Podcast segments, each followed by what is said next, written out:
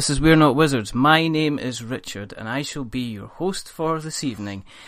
And tonight is going to be called Richard's feeling very, very inferior with regards to his accomplishments in the board game industry compared to the two other gentlemen that he's got on the show with him. and I know. I know why it's called that, and you will know why it's called that, and there's no way I'm going to be using that for the title, but I've got a very, very good reason for saying that in the first place, because um, I think I'm surrounded on both sides by greatness tonight because we not only have the wonderful Jamey Stegmaier from Stonemaier Games, who needs no introduction, you know, um, but he's the creator of Scythe, he's the creator of Viticulture, he's the creator of um, the soon to be out there Charterstone, which he's promised me to give me lots of information about, but not on this podcast. And join.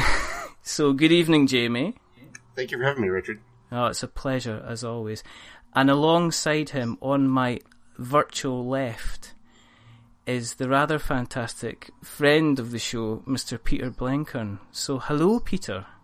Hello again for about the tenth time now, I think. Hello.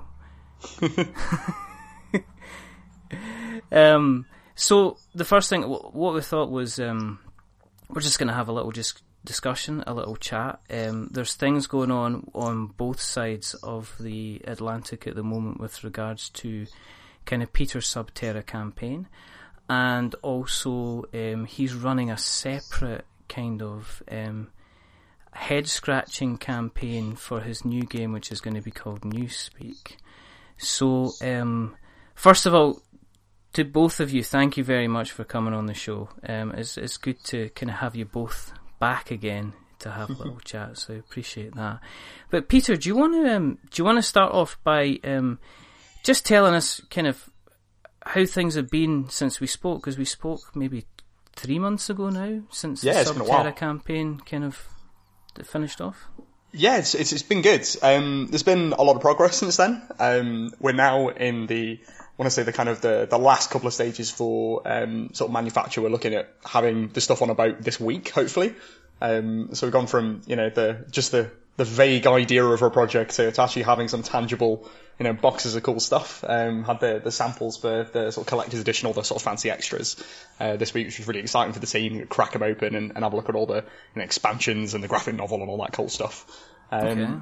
But uh, but yeah, it's, it's moving pretty quickly now, which is good. It's going to be a couple of months, hopefully, ahead of schedule, um, shipping out oh, the stuff, which is always good news.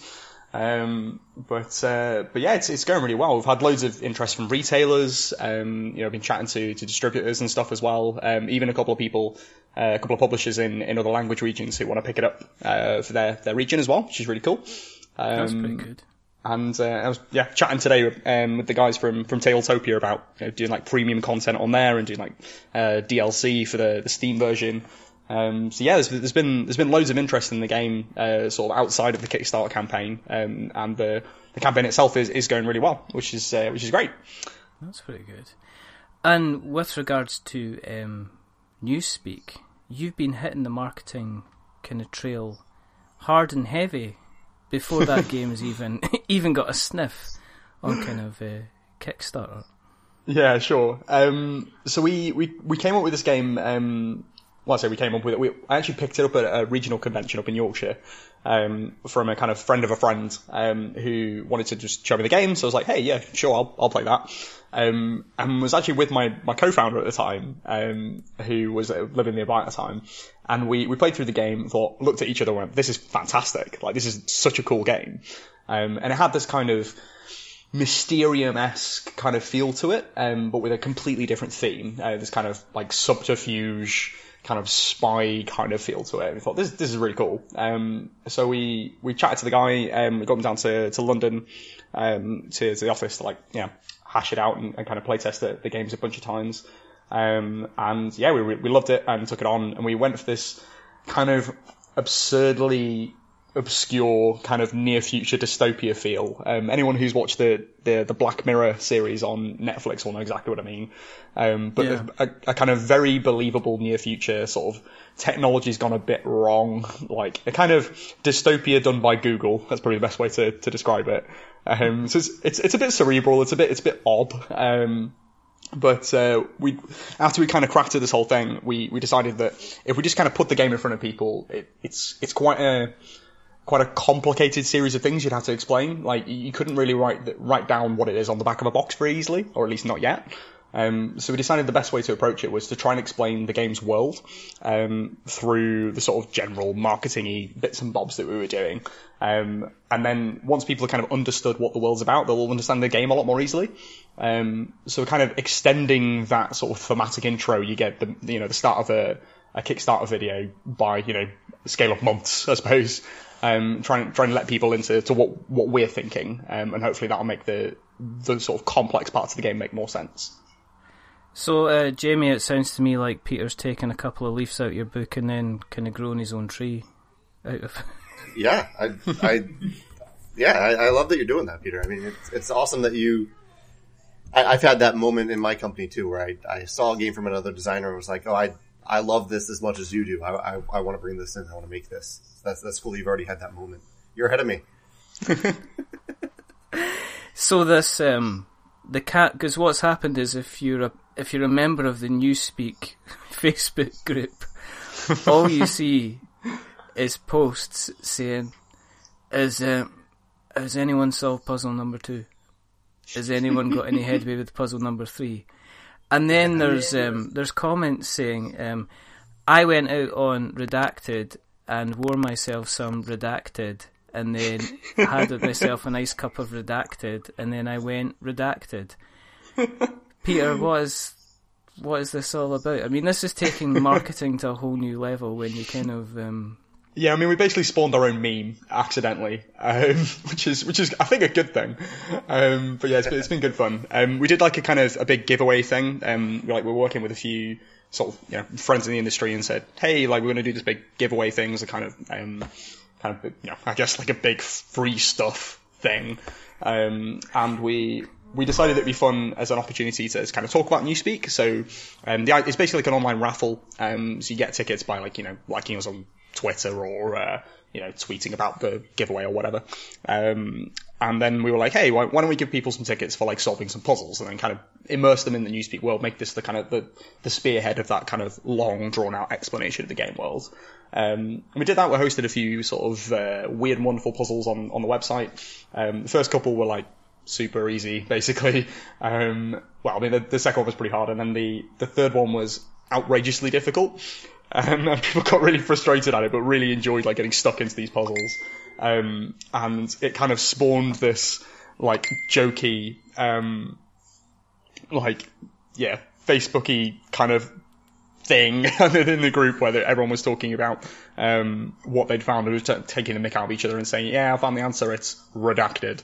Oh, um, oh right. if you if you put this redacted into redacted, it comes up with redacted, and it, it just it started off as a couple of silly comments, and everyone just kind of picked it up, um, and then then we started doing it as well, and everyone was loving it. Um, it was like it was like reading um, it was like reading a rule book off a not very good board game, and you're sitting there halfway through and then you have to reread it again, and it's still not making any sense. And yeah. then you have to reread it a third time, and then you go off and you play something else completely and totally.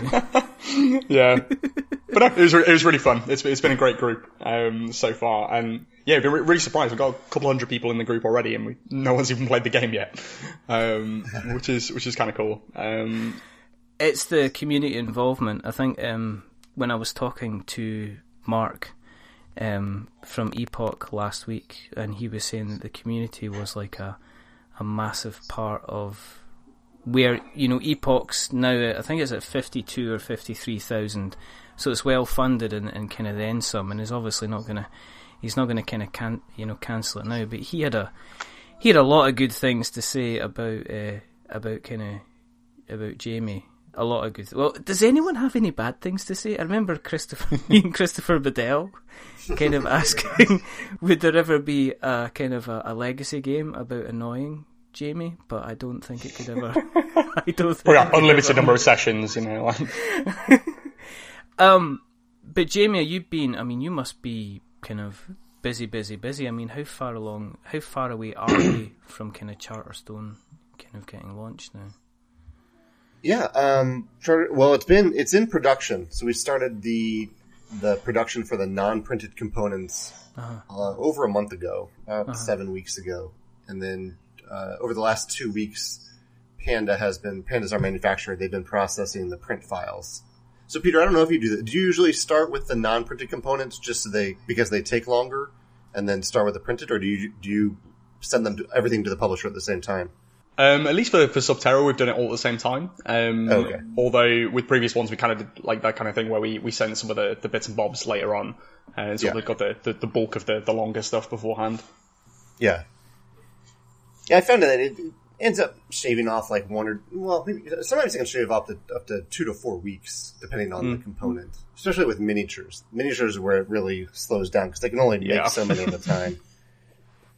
So that's really helped. Not with Charterstone, but with uh, Scythe the Wind Gambit, the, the expansion that we're we're doing. So we're, we're like on the holiday crunch right now. We we had this Yeah. deadline where we're trying to get everything in before the holidays, not just with our stuff, but also a bunch of international partners. So it's weird to plan ahead for like Christmas sales in May, you know? Yeah. That's what you know. That's what happens when you get involved in the kind of the, the retail kind of game and the manufacturing game, isn't it? I mean, you've got to yeah. you're kind of planning ahead. I mean, I deal with guys that are uh, sell on the marketplaces like Amazon and eBay, and they're already thinking strategy for Christmas time because they've got to get Right. stuff kind of nailed down, kind of just Right. now.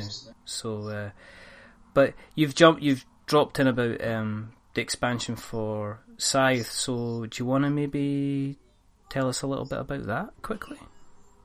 Yeah, so this is this was a new experience for me too. This um, so Scythe has been out since uh, we sent out the Kickstarter copies about a year ago in June of 2016, and in December on the Scythe Facebook group, there's uh, a, a fan had made a fan expansion, and he had written the rules. He had actually play tested it, so it wasn't just Peter. I'm sure you've heard this from some people. They have it like an idea, and they throw an idea at you, and Sure, yeah. they want you to, to run with it.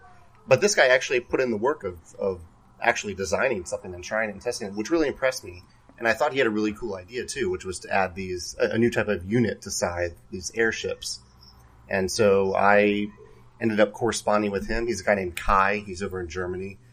And, uh, I ended up bringing in an expansion idea that I had.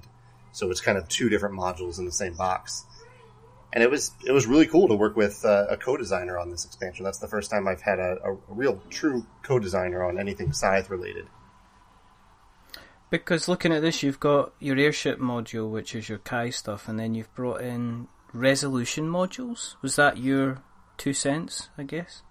Yeah, that was my two cents. I, I ended up uh, doing a lot of development on the airships from Uh-huh. the original idea to the final version. Um, Yeah. But yeah, the the original idea I brought in was the, these resolution modules, which change uh, the end game trigger of the game. Normally, the end game trigger is when someone places their sixth star, the Yeah. game immediately ends. And now with there are eight different, um, or total of nine. You have the original and then eight new ways for the game to end. And it's usually and most of them aren't just like a new thing that happens at the very end. Most of them are kind of they feel a little bit like scenarios where like a, a one rule is a little bit different that impacts the entire game. Um, so yeah, it adds a little bit of variability to Scythe. Was that um was that based on feedback that you'd had, or was that based on you kind of continuing to toy about with the kind of the mechanics? you know, I read a lot of stuff about Scythe in the forums or reviews and things like that, Yeah. and I can't even remember at this point like where the idea originally came from. But I'm sure an influence was that some people don't like how some people feel that the end of the game of Scythe is a little abrupt because once you place that six star, the game Hmm. just instantly ends. Um, which I felt was important for the game itself. There, I think there needs to be a compelling reason for someone to end the game, and if they put that final star down and then other stuff continues to happen, there's less of a reason to actually put that star down. So while I, I like that mechanism, I continue to think it's it's a good mechanism.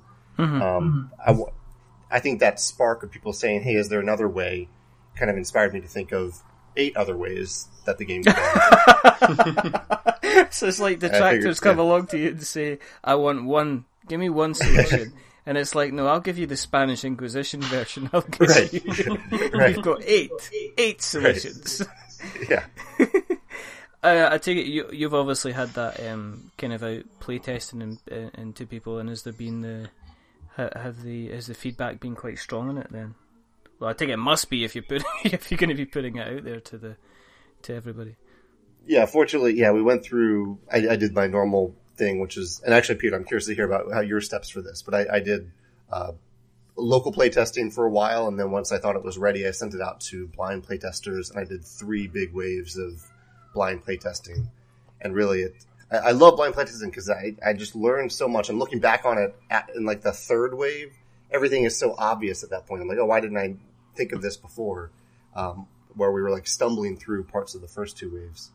Peter, what's your method for for playtesting? How do you do local and then blind? What's your um, it's kind of a, a, mix, to be honest. I mean, the, the, the stuff we've done for for Newspeak is probably the, the, most relevant, I guess, at this point. Um, like we've done loads of in-house stuff. So there's about four or five of us in the office at the moment who've been kind of doing about a session a day. Um, just uh, kind of going through the, the, the, sort of nuts and bolts of the, the first few drafts. And then we've been, we've doing quite a lot of sessions with a, an organisation called Playtest UK, um, who organise meetups across the country and do specifically just playtesting sessions of anyone's games that they bring along. Um, so one of my guys has been going off to the, the regular London one each week, um, with a sort of new, new set of people each time and doing blind or non-blind testing each time, see what, what they're kind of developing at as they go along. Um, okay. which has been pretty cool. Um, and next step's probably going to be to, to take it to one of the regional conventions where there's a, the same organization runs a kind of big open, um, version of the, the same thing where, you know, they'll have like a table with, with our game or something, you know, tables with other guys' games. Um, and then members of the kind of convention will come up and, you know, fill the seats and, and be kind of table upon table of blind, te- blind play testers, which has been really, really valuable in the past. Um, but yeah, so, I mean, conventions have been probably the biggest resource for us um, for for all our games actually. Um, the kind of smaller regional ones have been have been really good for kind of letting people know how the game works without setting expectations. Um, like right. people have a kind of feeling that it, when you're giving them that opportunity at a local convention, you, you're still kind of in the works, um, and you're not kind of using up that, that big national convention capital. Um, which, uh, but yeah, it's, it's worked really well for us. That's great. I'm sorry. Richard, I'm just, I'm just listening. No, I'm just listening because it's like, I'm, do you know, I'm, I'm like at the cocktail party and I'm saying, Peter, meet Jamie. And I'm thinking I've got something in common with both of you because we've got board games, but at the moment, you're talking English, but I'm not sure I understand exactly kind of what's, uh, what's kind of going on. No, yeah, I mean, I think it's becoming more and more clear that the playtesting side of things the is becoming so much more important even before you even think about kind of launching the campaign in case somebody comes in and kind of kind of kind of like break breaks the game itself. Jamie, have you? I mean, with people writing the expansions, is that is that is that kind of woken up kind of scythe again, have you, or did you have kind of more expansions kind of planned for the future? With well, with like the first expansion to Scythe, yeah, I, uh, I, I definitely had that I had the, the the roots of that in mind when I designed the base game, but I mm-hmm. didn't really sit down and um, design the expansions, uh, that expansion, until the game had been released or the game was in production at the time. Um, but uh, it, that was different with the next expansion. Usually with expansions, I like after I spend so much time on a game, I I need a, a decent break from it.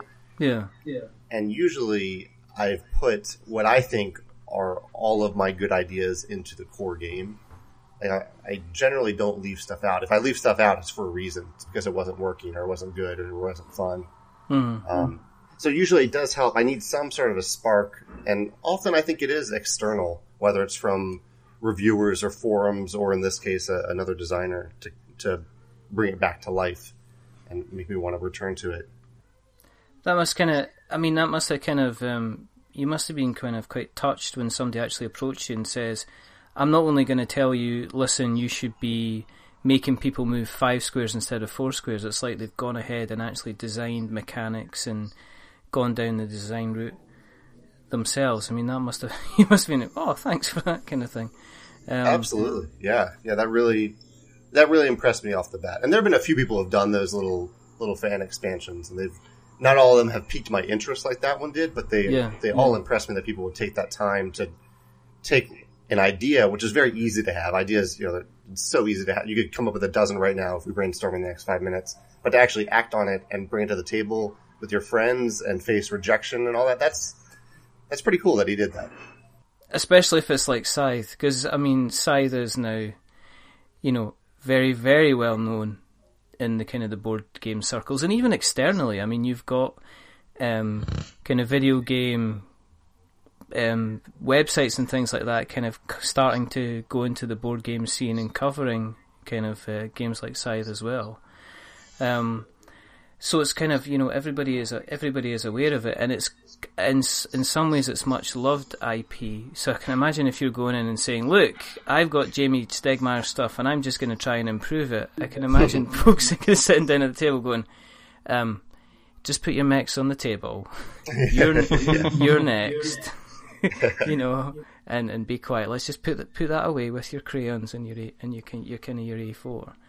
But right. you did the kind of same thing with um, viticulture because when viticulture came out, um, you you then had like the Tuscany expansion, and yeah. then you had a, a kind of a combination, if I'm correct, with the viticulture essentials kind of edition, um, which is one of my favourite games.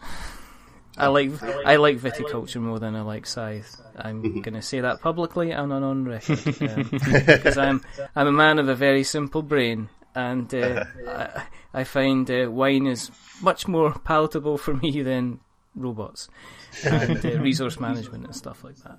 So, but no, as I say, you've you've kind of um, you've you've you've done that again. Um, with Charterstone, and as I say, I'm not expecting you to say anything. I'm expecting you to say like, wait until the games come out and you can experience it like everybody else is. You've started to tease out little tiny snippets of art. Um, yeah. um, are you?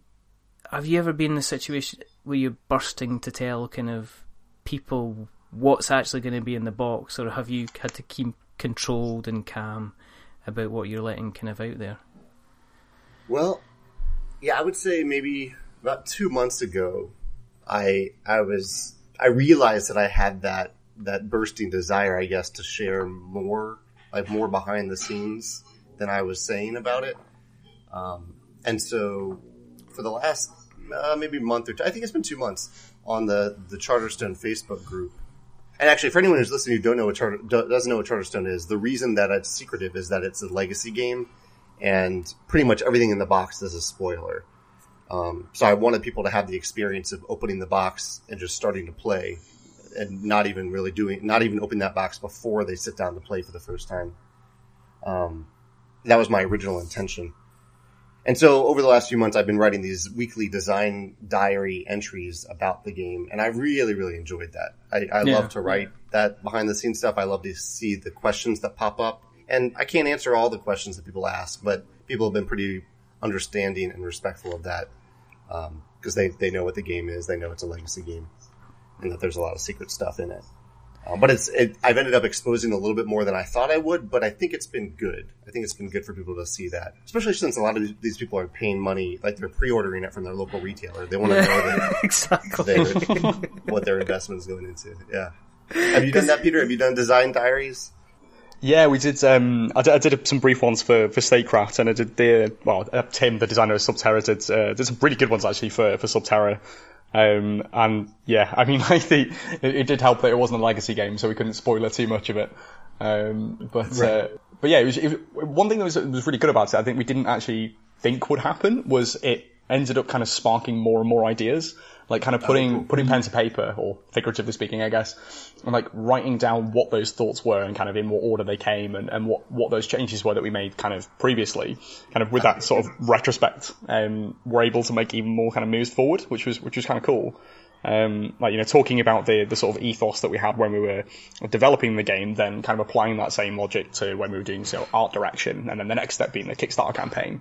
Um, yeah. So kind of you know writing the uh, sort of last week's um, events into the design diary and then thinking, oh, well, you know, that's, that's, that's a good way of doing that thing, or that's not a good way of doing that thing. How can we learn from that and, you know, move to next week? Right. Um, which is, which is a really cool experience, actually. I think it was, uh, it was really useful for, for both Tim and myself to, to kind of be doing that kind of while we were sort of moving through the project. Um, right. kind of learning from ourselves, you know, while we were, while we were going through it.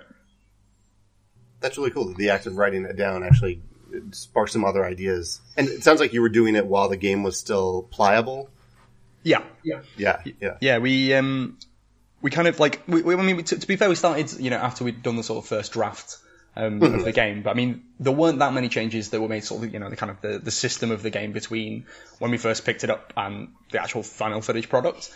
Um, but it was uh, it was a lot of things that that influenced the you know the presentation of the game, the, the graphic design, the, the illustration, and um, those kind of final sort of tightening of the bolts. Um, that I think had we not done that, it wouldn't have had quite as much finesse as I think it does have.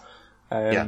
It was kind of the, those kind of deep, thoughtful conversations that we had, you know, over Skype sometimes where we were talking, like, I think we had like a, an argument between like me, Tim, and the graphic designer Zach, where we were like getting, re- they were having like a really heated discussion of the exact placement of like an icon uh, on a component.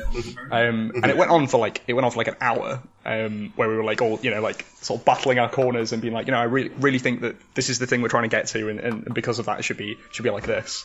Um, yeah. And at the end of it, you know, we came to a consensus, and and it was really good that we'd that we'd actually have that kind of conversation because I think had we not started to write down this process, we probably wouldn't have, have done that in the first place. Kind of really right. cr- critiquing our own work and being sort of you know critical of the of the kind of things we you know the assumptions we've made. Um, it really helped us like when we were sort of in the flow of work to, to kind of critique things as we were going along, and I think that helped to improve things a lot. That's awesome. Is um, Jay, I mean, is it a strict? Because you, it sounds like, see, in terms of your next game coming out, you're both taking the kind of the complete opposites in terms of how you're pushing it out to mark. You know how you're pushing it out to market. Peter is um, with Newspeak. There's massive involvement, a lot of kind of community. People are getting involved in the game, a lot of playtesting. And on Jamie's side, you are you're almost relying on the strength of what you've done before and almost silently marketing it. I mean, have you had pressure from because you're because of the the company and your previous um, productions? Has there been pressure? Has it been? Had you had to approach it differently to market kind of Charterstone? Have you had it to do more the, on the success of Stonemaier as opposed to this is what you're actually getting? Well, in a way, um, and so what you're referencing there is that we're not going to Kickstarter on it, I believe. Is that what? You're, yeah, you're not going to yeah. Kickstarter, but also you're not. Um, I mean, it must be difficult for you to. It must be a different approach to market the game in the first place. Right. Yeah, it, it is a bit different. I mean, we can still, like any game, we can show some art. I can put the rulebook out there, things like that. Mm-hmm. We have a video that, that should go out um, in about two weeks. We got a, a, movie trailer style video for the for the game. Mm-hmm. Um, but the biggest change really is that whereas for a Kickstarter project, my my uh, my my clients, my consumers, my customers were individual people, whereas for my customers for Charterstone are distributors. So even though like I'm still supporting the end consumer, the people who I'm selling it to are only distributors. I'm not doing any direct pre-orders, and so that definitely changed um, my marketing tactics a little bit because I was instead of going to, convincing like one person that the game was either right or wrong for them, hmm. I'm convincing a distributor if they want 500, 1,000, or 2,000 copies of the game mm-hmm. which is you know a very different pitch, and they need a lot of data to make that decision, and they need to talk to retailers who need to talk to their customers. So it was a very different process, and it really lasted about four months, uh, four or five months to okay. get all that data in, so that I could, so I had a, a reasonable estimate of how many copies of this game to make and how many, with knowledge of how many I would actually sell. So we ended up going with a pretty big print run. I think it'll be a print run of uh, or it is, and not maybe, it'll be print run of 56,000 copies, and most of them are pre-committed to distributors, um, which is eliminates the risk for me where I know that I have these, I, I know yeah. I can sell these. Um, that's in, that's incredible because Mechs versus Minions was 30,000 in the first run, and the second run was another 30,000. So, that's true. But theirs was a shot in the dark. Like if they had gone to distributors in advance, I bet yeah. they could have easily. And they didn't go to distributors at all. No. Um, but if they if they had done that, uh, and, and, I imagine Peter too, with the way your company has grown, if if you went to a distributor tomorrow uh, on your next game and said, "Hey, how many of this do you want?" They would probably be able to give you a reasonable idea, and it would probably be a pretty good number. So I I've really been happy with those communications with distributors. Yeah, sure. I mean, we, we've literally just like recently been talking to um, to Esdevium, uh, the big distributor in the in the UK, which I imagine you probably met before. Um, and yeah, it's, it's definitely been, like you said, a very different sort of experience. Um, like it's a much more kind of methodical, thought out process um, rather than the kind of sort of dizzying highs of, uh, of sort of Kickstarter. Um, yeah. But uh, but yeah, it's, it's been really interesting. I think for probably for the same reasons. Um, just kind of working out what that mean, for us, it's you know the, the first time we're, we're doing that. Um, kind of working out what the, the kind of needs and desires are for retailers and distributors that are you know different from from individual um, consumers. You know, things that people you know think of all the time, like the box size. Um, you know, mm-hmm. kind of the impact on a shelf versus the impact of a graphic on Kickstarter. You know, it might be subtly different. Um, yeah or just you know simple things like um, you know writing on a box might not really matter when it's on a Kickstarter because everything's you know blown up to huge sizes on your screen or it's kind of written out in, in sort of plain text. But you know if you can't actually read it on the shelf, then it's unlikely someone's going to pick it up um, right. sort of have a look at it in your shop. Um, so yeah, it's, it's, I think it's, it's, definitely been an informative process that um, you know it's, it's, it's been a privilege that we've we've had that, and I think it's it's definitely interesting for, for newcomers to the, the industry, I think, to, to kind of know what that is before they get into it. Kind of so they can, you know, preempt the strategy so that it kind of fits both locks of the kind of Kickstarter and, and sort of retail distribution chain. Right, right. Has it been like a, another kind of big learning curve for you then, um, Jamey? I mean, oh yeah, yeah, big time. um, yeah, I, I it, it, it, very much has been. Um, like, for example, one of the things I learned uh, was how much. This was when uh, the Scythe expansion came out, Invaders from Afar, the first one. Uh, I didn't set a release date. I, I, just was thinking, okay, when the game gets to stores, I want them t- to immediately just start to sell them to customers. I don't want them to artificially hold it back. But different stores get the game at different times, even within the U.S. Like uh, distributors get them at different times, retailers get them at different times and uh, I found out that they the distributors and, and, retailers get kind of upset if one store has the game even it has a new release a few yeah, days ahead yeah. of them. Yeah. And so I kind of learned the value of, of putting a release date out there, which we actually do tomorrow. We're recording this on Monday. Tomorrow is the release of Between Two Cities Capitals. So that's the oh, first okay. time. That's an expansion of Between Two Cities, and that's the first time that I've set a release date for something, even though we've we've been shipping this product to, to distributors over the last month. Um, so we built in this big buffer to make sure that everybody could actually have it and stores could actually have it in time for the release date. And so far, I haven't heard any complaints. So I, I assume uh, maybe I'll hear some tomorrow if, if somebody just happened to get theirs late. But I, I think it'll. I think that has worked out a lot better. It's kind of like an exciting. It's an exciting time. It's it's one of these weird things. It's strange to be kind of you know you're you're basically show, seen as being at the top of your game. I mean, because you're you're quite well known. And Peter, at the same time, has grabbed an awful lot of success recently with the Subterra campaign. To, yeah. you know, he's created a name for inside the box board games. Um, but it's interesting that you've both still got things to learn when it comes to maybe looking at the next step, which is the kind of the retail thing, which seems to be an entirely different kind of game all altogether. Um, Peter, I take it Newspeak's going to be in Kickstarter, is it?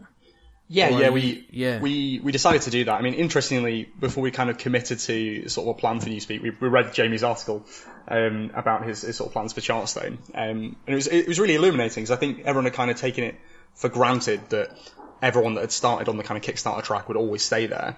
Um, but uh, it's definitely interesting. Sort of seeing seeing Jamey's logic on, you know, obviously it is a different challenge now that you're, you're a well-established brand and, and you've got those contacts with distributors and retailers already. Um, that actually it does make sense for, for you to do the uh, do the sort of plan that you've you've done for Charterstone.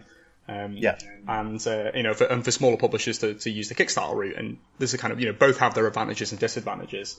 And it's kind of best for everyone to, to kind of evaluate their situation um, I know in some of the, the British publishers that I'm, I'm friendly with, um, some of them have never done Kickstarter and they're still quite small. Um, some of them are very big and do use Kickstarter. Um, and it's interesting to see, you know, it, it's not really a kind of small companies do Kickstarter, big companies don't thing. It's, mm-hmm. uh, it's quite complex, you know, depending on what kind of game it is, what the retail demand for it is, all that kind of stuff. Um, but, uh, but yeah, with, with Newspeak, we're going to go Kickstarter. Um, we decided that's the, the best thing for the project. Um, mainly, as I said, because it's a honestly it's a weird game. Um, it's like realistically, it's it's it's an unusual game. Um, you know, the kind of the, the mechanical style of it is is similar to a kind of like let's say like a, a deeper version of Mysterium is probably the closest thing to it. Um, it's it's that kind of game, um, but it's still quite weird. Um, the theme is not that you you know it's not that normal uh, for the board game scene. Um, I know obviously Jamey you done Euphoria. I'm sure you came uh, come across the kind of same sort of uh, sort of thing. It's not the classic yeah. sort of board game themes. So you have to kind of try the extra extra bit of effort to to make sure people understand what it's about and how that you know relates to the, the sort of the game's decision making processes. Um, yeah. But uh, but yeah, we decided this kind of long run up and, and this sort of community aspect of, uh, of Kickstarter was a good way to help people understand and kind of for them to help each other understand what's going on with it. Um, but uh, but yeah, so it's probably going to be Kickstarter with thinking January 2018. Um, so similar sort of time to, to Subterra. Um, but uh, who knows? Could be sooner, could be later. We don't know at this point. I'm going to commit to a date, and then I'm going to tell you it's not a date at all. Yeah. Um, of course, Peter will become. I'm going to ask Peter. No, we've me and Peter last time when Peter did Subterra, Peter would come on. I think it was every was it every week, every ten days. Yeah, something like that. Have a good, chat. Good yeah. yeah, we kind of launched a series of kind of mini podcast episodes, which was called, which birthed the kind of the quick start on the kickstart. Yeah, which we've done quite a few. Which was we spoke to Peter about how the campaign was going, and I think most of it was, "Oh my goodness, it's been so busy. What's going on? I don't know what to do next." So it was quite, yep. um, it was quite interesting. But we're hoping um, we've already spoken about running it again, and yeah. seen, and it'll be interesting and. Uh, and and see what kind of what the audience is going to be like that um, instead. And I don't know, we might turn it into a game. we might do something, something kind of. Don't give me too many ideas. I well, yeah. I mean, I'm still looking for. Um, I'm still hoping to get my bearded uh, meeple stickers, which you promised from the last. I did promise them. I did. Are they there? You'll have something in your inbox at some point. Oh, awesome! That's what we want. That's absolutely fantastic. Um, one of the, I guess, with Jamey, with you moving kind of away for Kickstarter, is this just a kind of a stepping outside and seeing what's seeing what else is out there, or are you firmly committed to kind of trying to break away from Kickstarter completely now?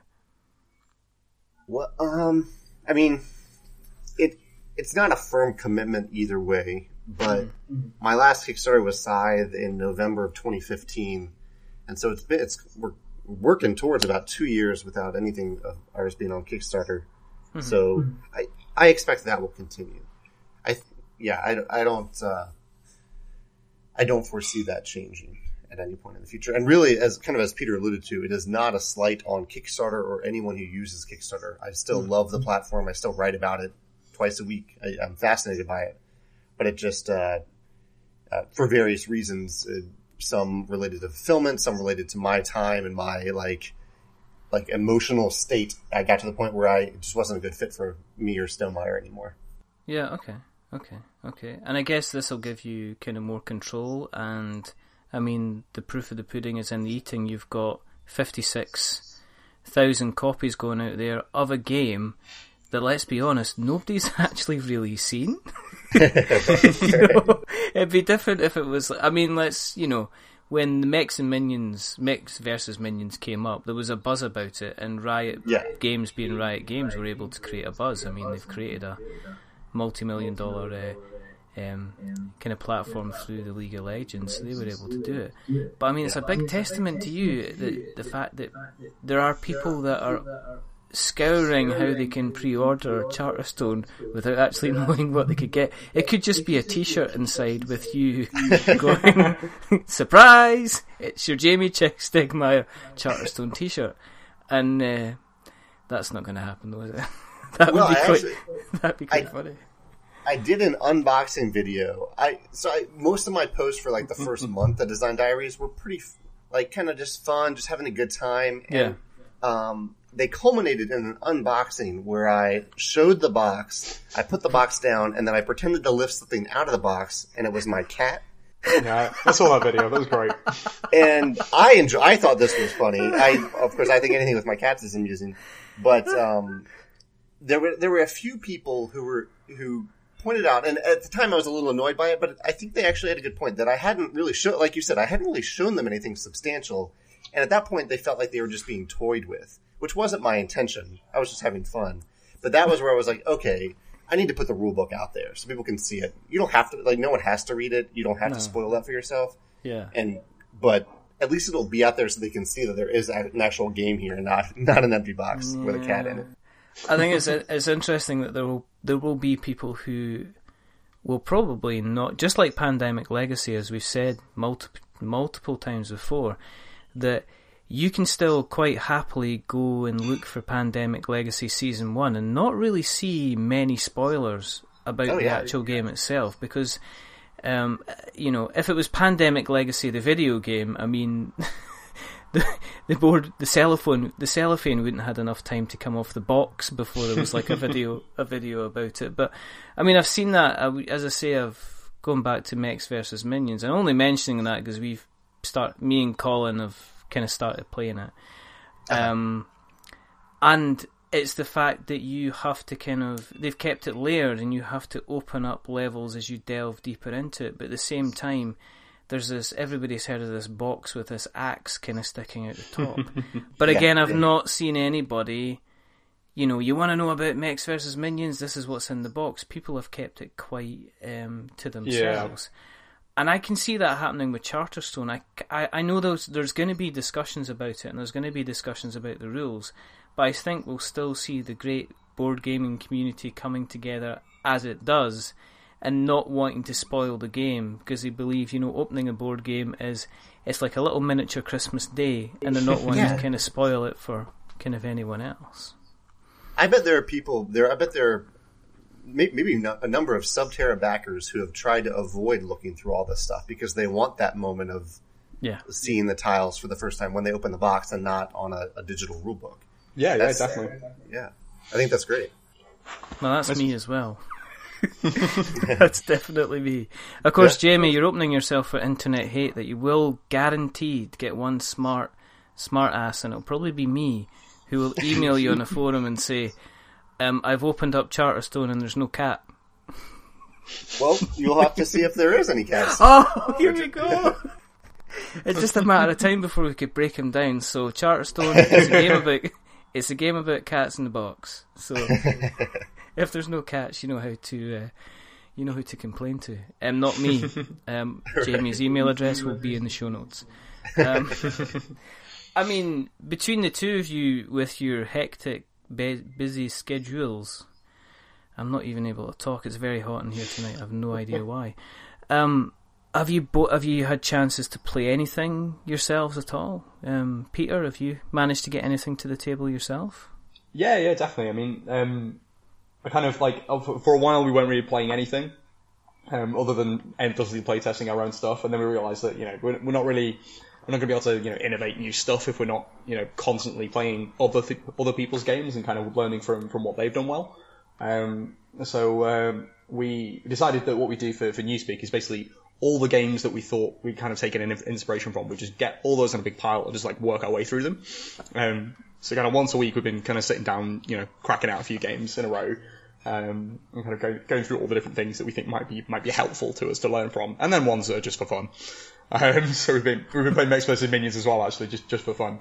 Um, and, I know, uh, I, I know. I'm sorry. I'm, I'm, it's not like where this shows. You're not going to get like a thing at the beginning saying, and this, and this. sponsored by Riot Games. I don't say that. That'd be. I'm not even going to say that would be nice because it's not going to happen. They won't respond. They won't respond to my emails anyway, or me standing outside their office and asking them if they'll come on the show. So you know, I'll get a better sponsor for the show. We don't need you. That's a joke, Riot Games, by the way. That was. I've never emailed you or stood outside your office. And if you do want to come into the show, you're more than welcome. Um, just sometimes I just open my mouth and it's like I'm just changing feet. Um, what about you, Jamey? Have you been um, playing anything um, of late yourself? Yeah, yeah. I I try to play a bunch of games. I, I host a weekly game night, and we had a, a week, uh, Saturday game day, and I do. Uh, I'm usually having like one campaign going at a time. So the, the campaign game I'm doing right now is Near and Far, which I'm really really loving. Mm-hmm. At uh, my game night last week, I played Great Western Trail, which I played many times at this point, and then I learned three new games at the game day on Saturday. I learned actually I played four games for the first time: Barony, Fields of Arle, which I should have played a long time ago because it's Okay. wonderful, and uh, a small game from Stronghold called Frog Riders, um, which was light and, and fun and cute. Uh, but Fields of Arle was the was the standout, and I played Between Two Cities Capitals for the first time in like the final production version, which I always like doing, and it was. I knew it was going to be good because I like the you know it's our game, but uh, but I'm really happy with how it came out. It's like a good chef sitting down and sampling his own cooking and going, "Yeah, I know this sauce is good. Just give me some more of them fries. Thanks very much." Have you? I mean, are either of you kind of excited? Is there anything that's been announced um, that's coming out that you guys are kind of excited about? Yeah, yeah, exactly. Yeah, sure. Um, yeah, I, I got really excited like a, a giddy schoolchild on uh, the the news about Pandemic Legacy season two. Um, I I really enjoyed the first season, um, and like the just the I really I really like what they did it did with it, where the kind of the entry points to that whole sort of series of stuff was kind of familiar pandemic feel with this kind of new exciting legacy um, sort of component to it, and then with season two they've gone like 70 years forward with a brand new art style and a completely crazy dystopian thing going on. And I was like, this is fantastic. Like, it, it's kind of taken that, that whole like, experience and kind of taken it one step further and kind of like not just making, you know, you know, new interesting product, but kind of progressing the whole, you know, story arc of the, of the game and, and giving it a kind of lease of new life rather than, you know, just, you know, plastering on a few new mechanics or something. Um, so yeah, I'm, re- I'm really excited to see how that turns out. What about you, Jamey? Is um, is there anything that's kind of piqued your interest at all? Well, yeah, absolutely. Pandemic Legacy season two. Um, in terms of campaign games, there's that one. There's the the first Martians and uh, Seventh Continent are the three campaign games I'm really looking forward to, and playing through Charterstone. And then I have uh, Palaces of Mad King Ludwig that I'm really looking forward to. I think there was one other one. Oh, The Expanse. I love the Expanse novel series and the and the TV show, and there's a, a game coming out. I think very very soon Uh-huh. about that one. Have you guys heard of The Expanse? Yeah, yeah. I So, have- is it on Netflix? It's uh no, it's uh sci-fi. I think in the U.S. it's sci-fi. Yeah. Everybody's frantically googling the Expanse board game. It's by it. uh, Jeff en- Engelstein, who does the Ludology podcast, All right. and I've heard that he's structured it o- off of uh, Twilight Struggle, but with four players instead of two. Interesting. So I'm pretty fascinated to see what he does with that. Oh, here it is. It looks interesting. That's kind of cool. For myself, um, Wasteland Express Delivery Service is one that I'm really interested yeah. in. Yeah, Um, only because they did Dinosaur, the, the um, beautiful people at Pandasaurus Games, and there's a reason I'll be calling them beautiful, and you shall all learn why. Is that they did um, a campaign for Dinosaur Island?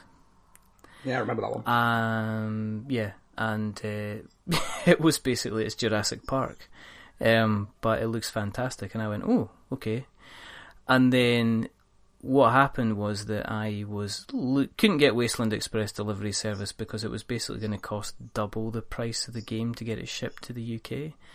And then I got an email in my inbox saying, um, "Oh, we can do Wasteland Express delivery service, but include it as part of your package for Dinosaur Island." And um, I squeal, I squealed. that's that's great. Because um, I, I, I, I've seen, um, I've seen the, I've seen the unboxing now. I've not seen any. I've not actually looked at any of the gameplay. I'm trying to keep it for myself, but the whole premise of it, and the fact it's John Gilmour as well. Just, I'm very, very interested to see what he is going to do. So that's one that I'm very, very interested in. Um, there's this um, beardy chap who released. There's a game that's coming my way, which is about caving and stuff like that. Um, I'm trying to remember the name. Is it's it's um it's something. It's like p- French for potato. Um, Yeah, that sounds about right. no, it's sub yeah Subterra. Um, so I'm looking for I, again. I am the guy that hasn't looked at anything, so I'm interested to see how that kind of plays because friend of the show Rory Summers, um, he's been playing that quite a bit, and he just keeps wax, waxing lyrical and saying, "Yeah, I had I lost two people, I got three people returned," and I'm just screaming at Facebook, going, "Rory, what are you talking about?" so we'll be um, I'll be waiting for that to to kind of kick in. Um, James Hudson, uh, Grim Forest, that Yeah. looks That looks super nice.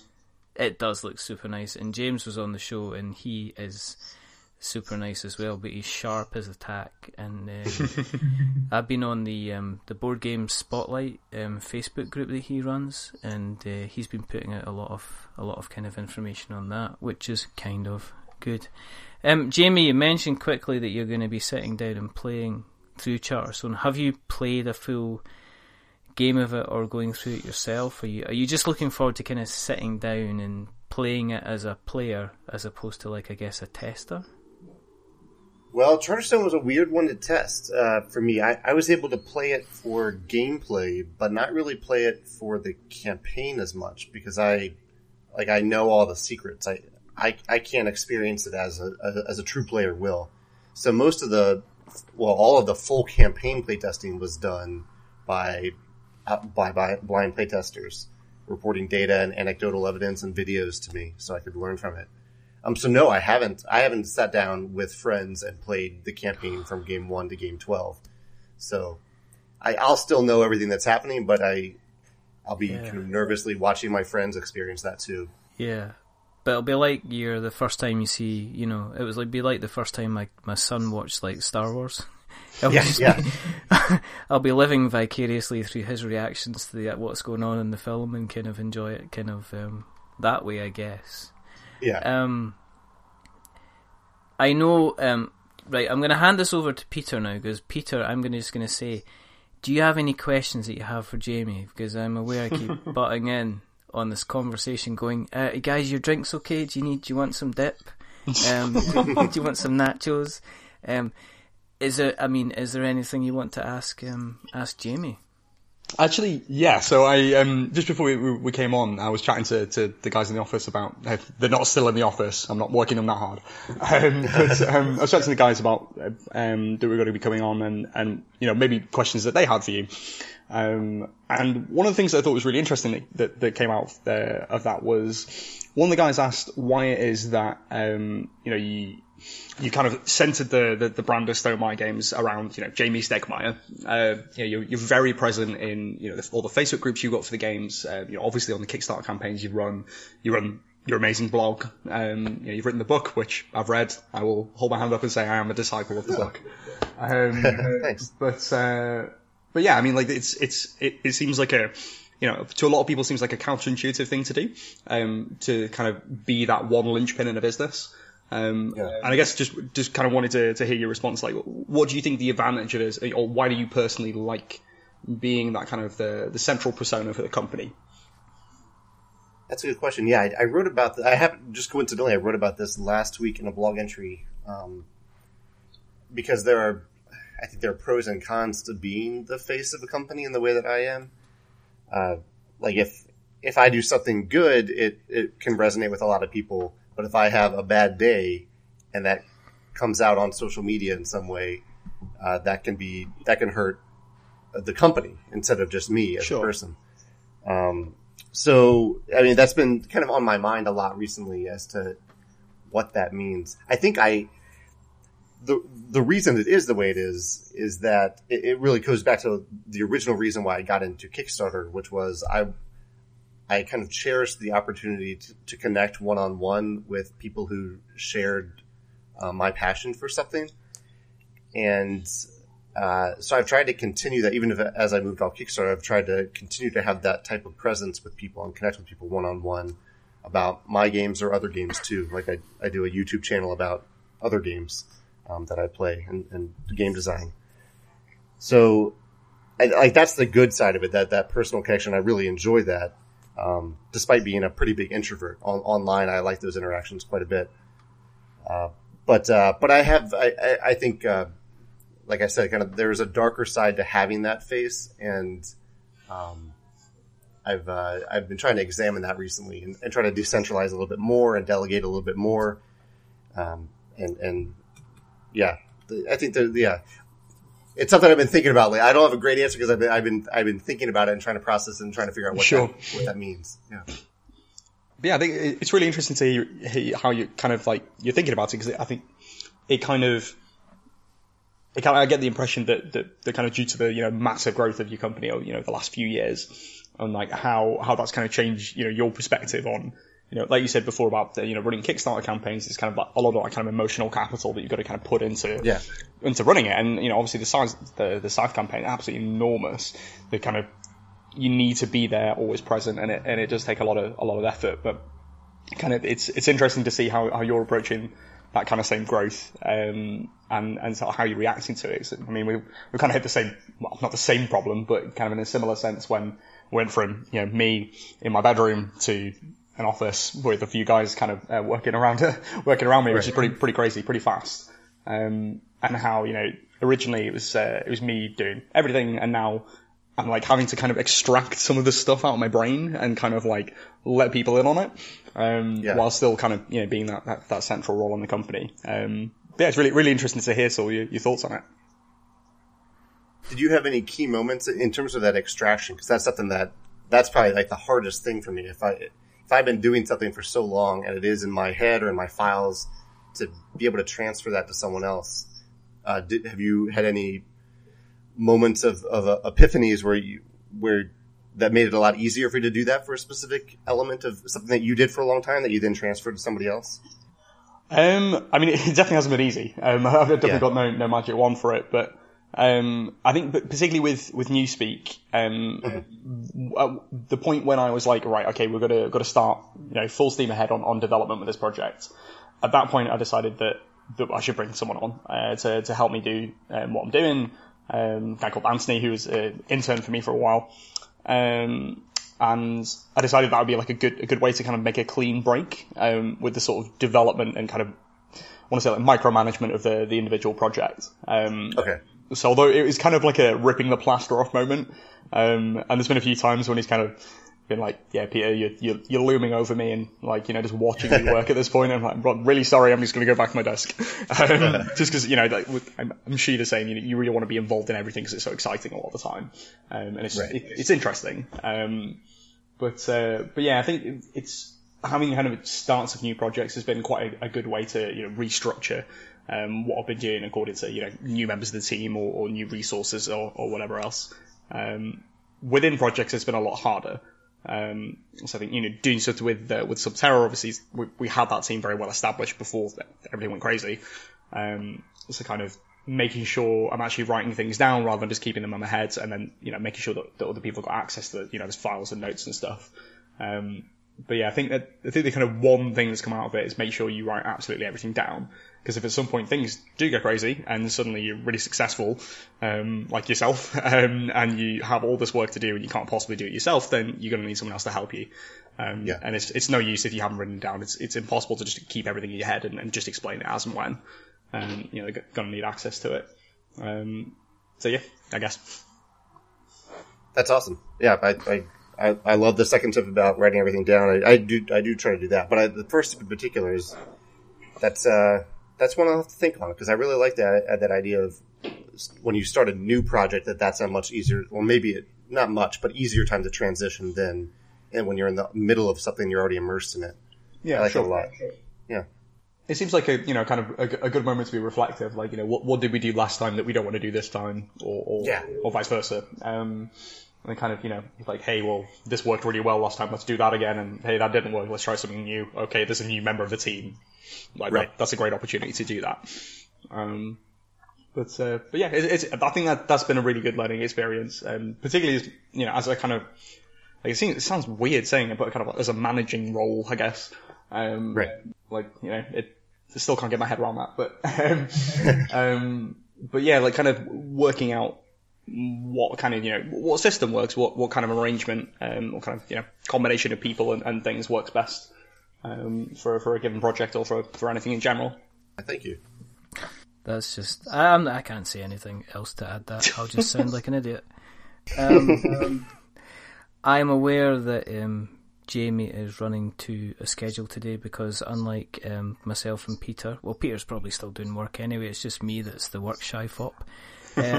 Um, Jamey has got other um, other things he needs to be cracking on with, like you know, a game to get out there, maybe. um, so I I was gonna kind of I think this is a good time to kind of obviously kind of wrap up proceedings. I did um, tweet out um, that um, I would be speaking to Jamey tonight. Obviously, Peter kind of came in at the last minute, so I really got to thank him for kind of um, you know pitching up at the last minute. Um, as I say, gentlemen, my wear time is short, so if people want to track down where they can find you on the internet, interwebs, where is the best place to find you, Mister Blenkharn? Um, probably best place to find me is on Facebook, um, though I don't think adding me as a friend like literally a thousand times would be a good idea. Um, so yeah, I mean, and Twitter, the ITB Board Games. Um, if you want to talk to me about like businessy stuff, game design stuff, whatever, um, my email's like publicly available. It's contact at ITB Board Games. Go straight to me. Um, we've got like a thing on the website for, for game submissions, and there's like a bunch of different like playtesting stuff and that kind of thing um, as well on the on the website, which is just itbboardgames.com. And the same for yourself, Jamey. If people want to find, if people want to find you, if you, you know, don't be silly. Of course, you know how to find Jamey, but just to the last 0.5 percent that maybe aren't aware, um, where's the best way place to find you on the internet? Um, Stonemaier Games anywhere. So there's Stonemaier Games on Twitter, Stonemaier Games on Facebook, or StonemaierGames.com. Uh, Mm-hmm. And uh, my contact information is all over that that stuff. And yeah, that, that's the best way. And we'll put, I mean, I've got both your details from previous shows, so I'll just copy and paste the show notes from the previous shows because obviously I'm really working hard tonight. Um, if you want to keep an eye on what we're up to, just go to Google, search for We're Not Wizards, and you will find us across many forums, including Twitter, Facebook, Instagram. Um, if you search us on Redbubble, you can actually now buy a T-shirt for goodness sake, or a coffee cup because Amazing. we are sh- we are absolutely shameless. Can we get like a That's king size double bed spread? Like you can get all the a options. cushion. You can get, and if you if you don't see something and you want us to do it for you, just ask, and we're quite happy at all. we're gonna do branded. We're gonna do branded board game boxes next, just with the big We're Not Wizard logo on the front. Uh, maybe not on the front, but maybe one day on the back. We shall see. Um, if you have liked what you've heard tonight, we you can find us on Apple Podcasts, and we, as we say, um, we always appreciate a review. Um, I usually do my joke about don't leave us a ten because that'll make us big headed, but guys, you've been listening to Pure Gold from you know two of the best in the industry tonight. So if you don't give us a ten, what the, what is wrong with you? Basically. Um, you can find us on Acast, you can find us on Stitcher, you can find us on any place you can usually get your podcasts. Um, thank you for continuing to listen to us. As I said on a previous, sh- the last show we put out, we have broached the fantastic figure of 10,000 downloads. I don't know how that happened. Woo! I know. Congratulations! Yeah, Uh, yeah, I know. It's just, you know, uh, I know my, you know, my mum just keeps clicking downloads. And, you know, God bless her. Um, listen, gentlemen, thank you very, very much for coming on. Um, it's always a pleasure to speak to Jamey, especially to have him come back on. Um, after the first time he was on, I'm surprised he came back, but it's a delight to have him back on again. He you gets had to scared me a lot of money to come today, Richard. Um, but and again, Peter, you know, um, you're a good, you're a good guy, um, good mate, and it's it's uh, it's good to hear that things are continually onwards and upwards for inside the box board games, and I shall be personally looking forward to seeing what the secrets of Charterstone are and what I can uncover. Um, there's only two things left to do, as usual. Now, the first thing is to remember that we are many things, but we're not wizards. Are we wizards, gentlemen? Oh no. No way. Definitely not. We'll hide in caves, we'll build up our own little towns, but you won't find us hanging around any of those pointy hat gentlemen with their staffs. Um, and the second thing to do is to say goodbye. Again, thank you, gentlemen, for coming on, but it's a b- goodbye from Peter. Goodbye. And I keep pointing to my left when that's not physically pointing. This to my- hologram of Jamey It's like the yeah. You know, exactly. And Jamey's like going, I was on his left. What's going on? um, so it's a goodbye from Peter. Goodbye. And goodbye from Jamey. And a goodbye from Jamey. There you go. And it's a goodbye from me. Remember, stay safe. Roll sixes. Um, keep an eye out for Newspeak and have a look out for Charterstone. Um, two very different games from two very, very brilliant people. Uh, but until the next time, goodbye. Take care.